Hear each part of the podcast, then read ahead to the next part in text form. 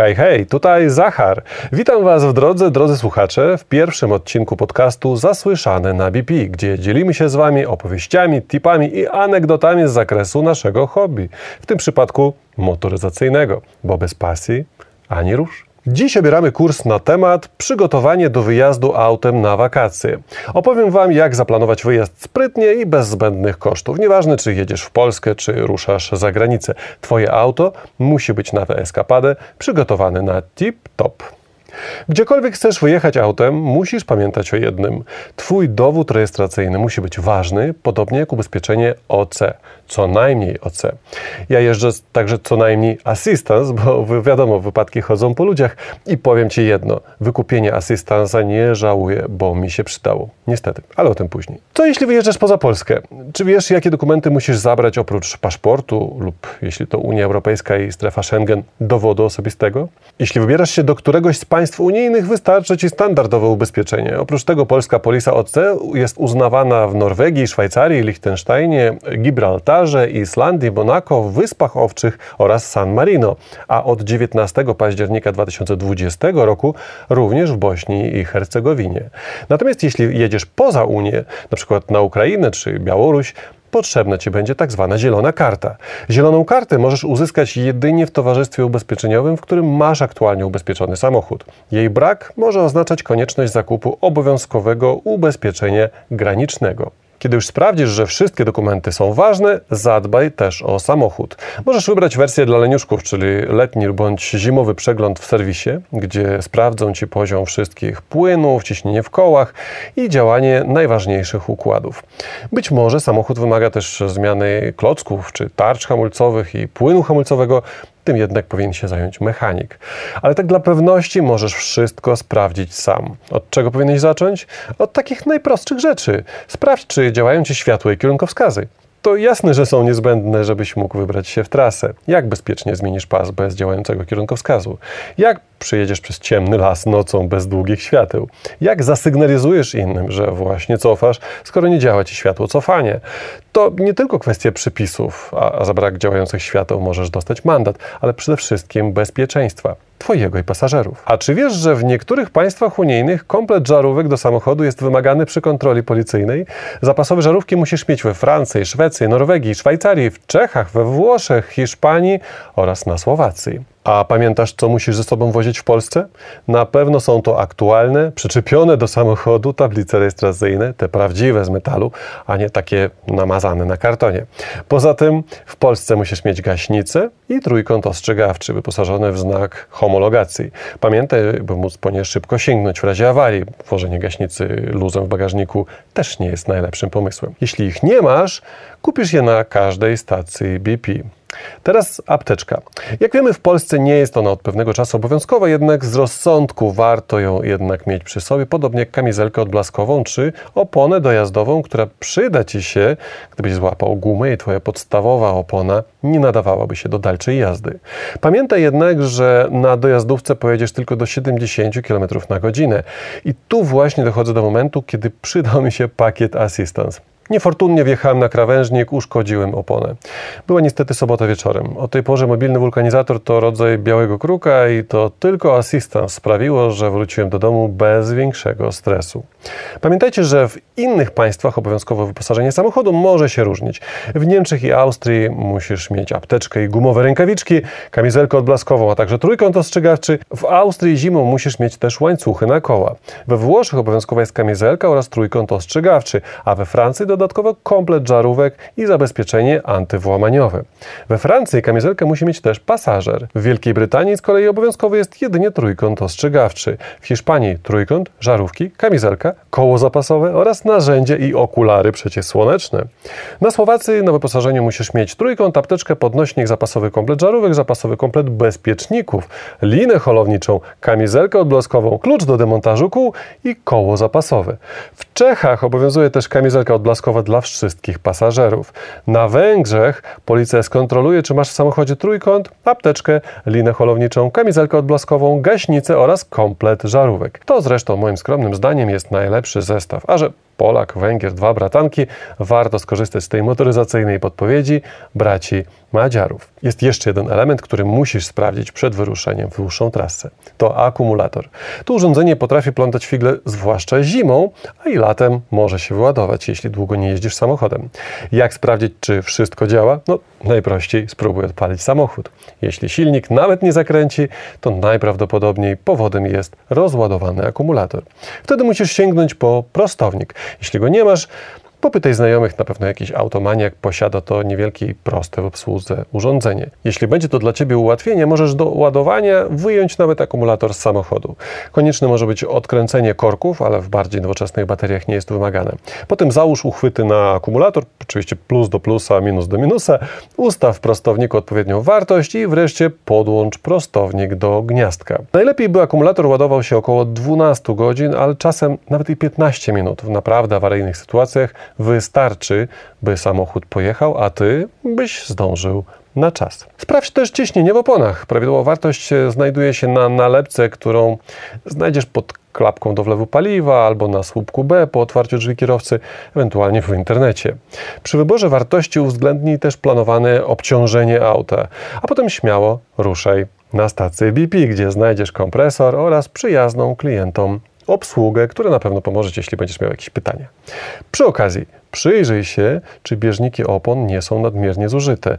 Jeśli jeździsz na nich dłużej niż 5 sezonów, to w sumie niezależnie od wysokości bieżnika warto pomyśleć o ich wymianie. To jest szczególnie ważne podczas zimowych wypraw, kiedy łatwiej o utratę przyczepności.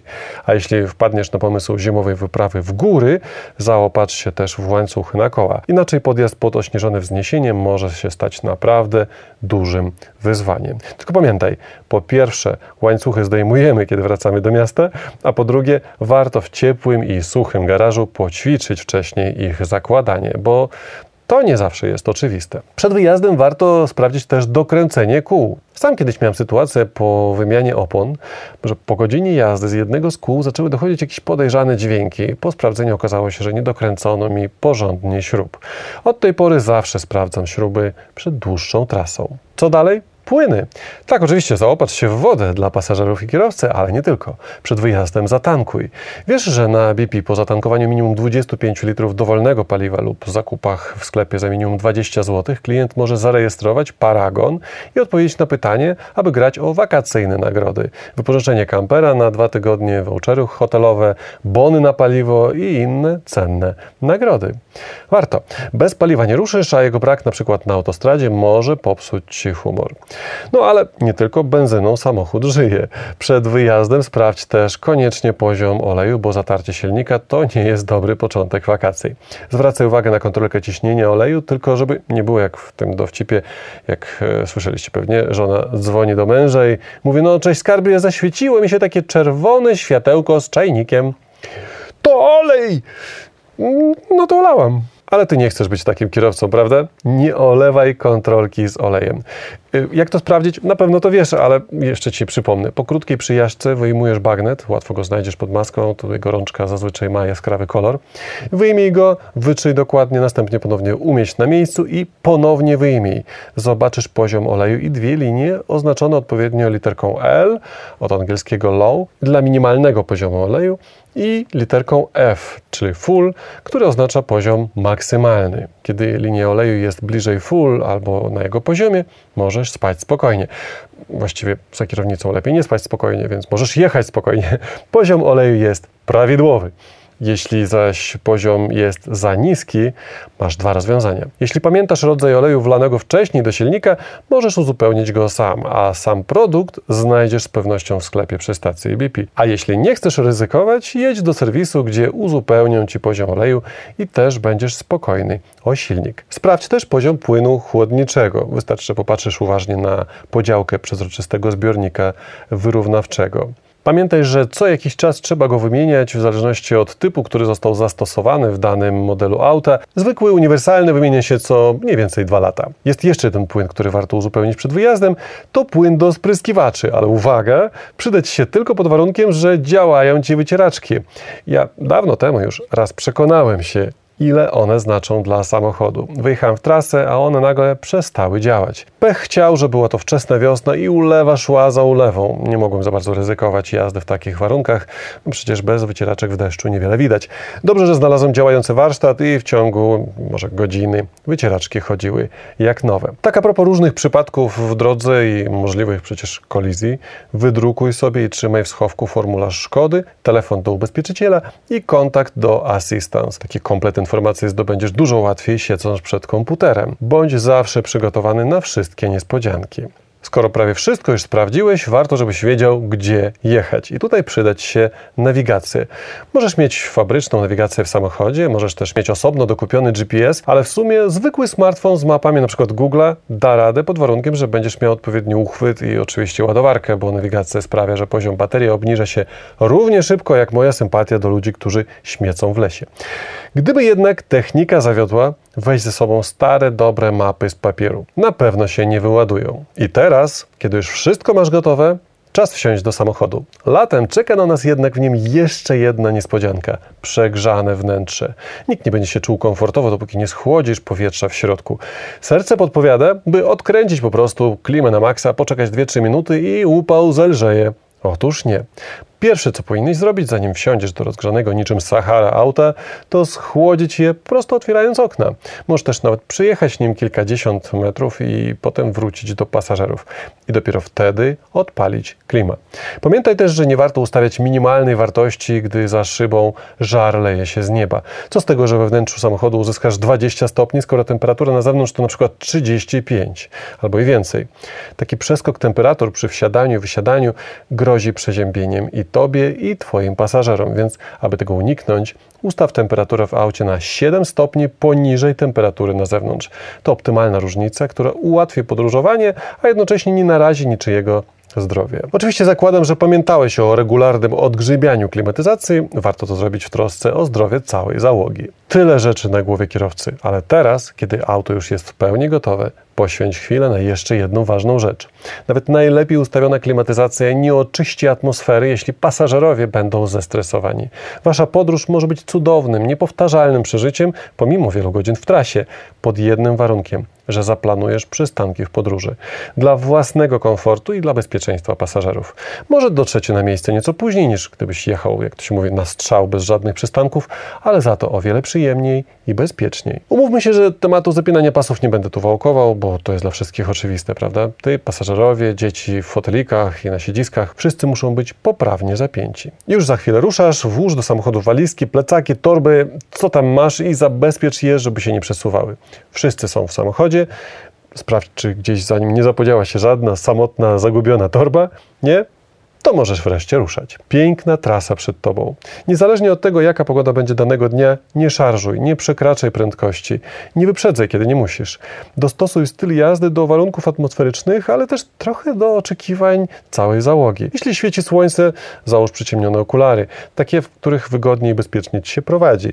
Na końcu podróży Twoi pasażerowie podziękują Ci nie za brawurową, tylko za bezstresową jazdę. Dobrze, jedziecie i macie w aucie wszystko, co jest niezbędne, a więc i napoje. Tyle, że lepiej by było, abyś ani ty, ani twoi pasażerowie nie pili nic, ani nie jedli w czasie jazdy w samochodzie. I nie chodzi nawet o okruszki na tapicerce, czy o rozlaną kawę, tylko o ryzyko zakrztuszenia się kęsem kanapki czy łykiem wody. W ruchomym aucie o to nie trudno. Lepiej po prostu zatrzymać się na postój na stacji, przecież i tak zaplanowałeś postoje, prawda? Zjeść tam, wypić i dopiero jechać. Ponownie na końcu podróży pasażerowie będą ją wspominać jako bardziej przyjemne doświadczenie. Ta reguła dotyczy także takich przekąsek jak cukierki czy chipsy.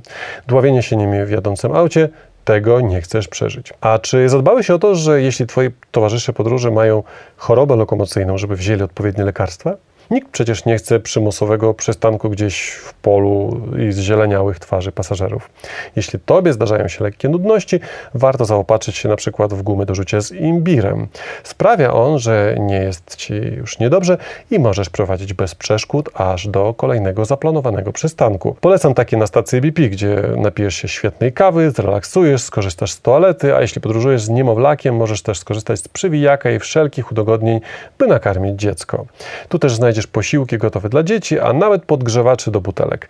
Listę dostępnych udogodnień i stacji znajdziesz na stronie bp.pl. Skoro odpocząłeś, napiłeś się świetnej kawy, która rozjaśniło umysł, możesz ruszać w dalszą drogę, tylko co zrobić, gdy nagle twoje towarzystwo zaczyna się nudzić i ci zwyczajnie przeszkadzać i rozpraszać i jęczyć nad duchem? Czas ich zabawić. No, w dzisiejszych czasach najprościej użyć tabletów i smartfonów. Na nich można nie tylko grać, przeglądać media społecznościowe, czy oglądać filmy, czy seriale, czy filmiki na YouTubie, ale też słuchać sobie takiego właśnie podcastu, audiobooka, czy po prostu relaksować się słuchając muzyki. Zwłaszcza jeśli kierowca ma coś innego włączone. To ważne. Jednak, żeby to wszystko działało w samochodzie, weź ze sobą stosowne ładowarki, a na wszelki wypadek także może i powerbank. W ten sposób dziecko nie będzie musiało protestować, gdy wyczerpie mu się baterie w tablecie i nie dokończy ekscytującego odcinka Psiego Patrolu albo Świnki Pepy. Jeśli nie wiesz, o czym ja teraz do Ciebie mówię, sprawdź. To dwie kultowe kreskówki dla maluchów. Jeśli przyjdzie Ci wybrać się właśnie z nimi w podróż, lepiej byś miał je na podorędziu. I tak na wszelki wypadek przed wyjazdem obejrzyj obie części Krainy Lodu. Jeśli zaśpiewasz ze swoimi małymi pasażerami piosenkę Mam tę moc, zyskasz ich szacun na wieki. Bo przecież muzyka, zwłaszcza dynamiczna, pozwala kierowcy zachować czujność i nie zasnąć. To ekstremalne sytuacje, ale i takie się niestety zdarzają. Jeśli bardzo już chce Ci się spać, zatrzymaj się. 15-minutowa drzemka działa cuda. Ostatnio wypróbowałem też inny sposób polecony przez znajomą, podkręcający koncentrację. Dostałem od niej w prezencie olejek miętowy. I wiesz co? Posmarowałem delikatnie skronie oraz miejsce między brwiami i poczułem się znakomicie. Ból głowy zniknął. Kiedy widziałem olejek miętowy, działa na migreny, napięciowe bóle głowy, chore zatoki, nudności, bóle mięśni nawet. Błyskawicznie odświeży i postawi na nogi, co jest tak ważne dla kierowcy. A według badań ma skuteczność równą środkowi przeciwbólowemu. Myślałem, że to jakieś czary, mary i bójdy, ale nie, to było skuteczne niczym dobra kawa z BP. I to by było tyle na dzisiaj. Cieszę się, że towarzyszyliście mi w przeprawie przez temat przygotowanie do wyjazdu autem na wakacje. Z Wami był Zachar z kanału Zachar Off. Niezależnie od celu Waszej podróży, do usłyszenia w kolejnych odcinkach. Cześć i szerokiej drogi.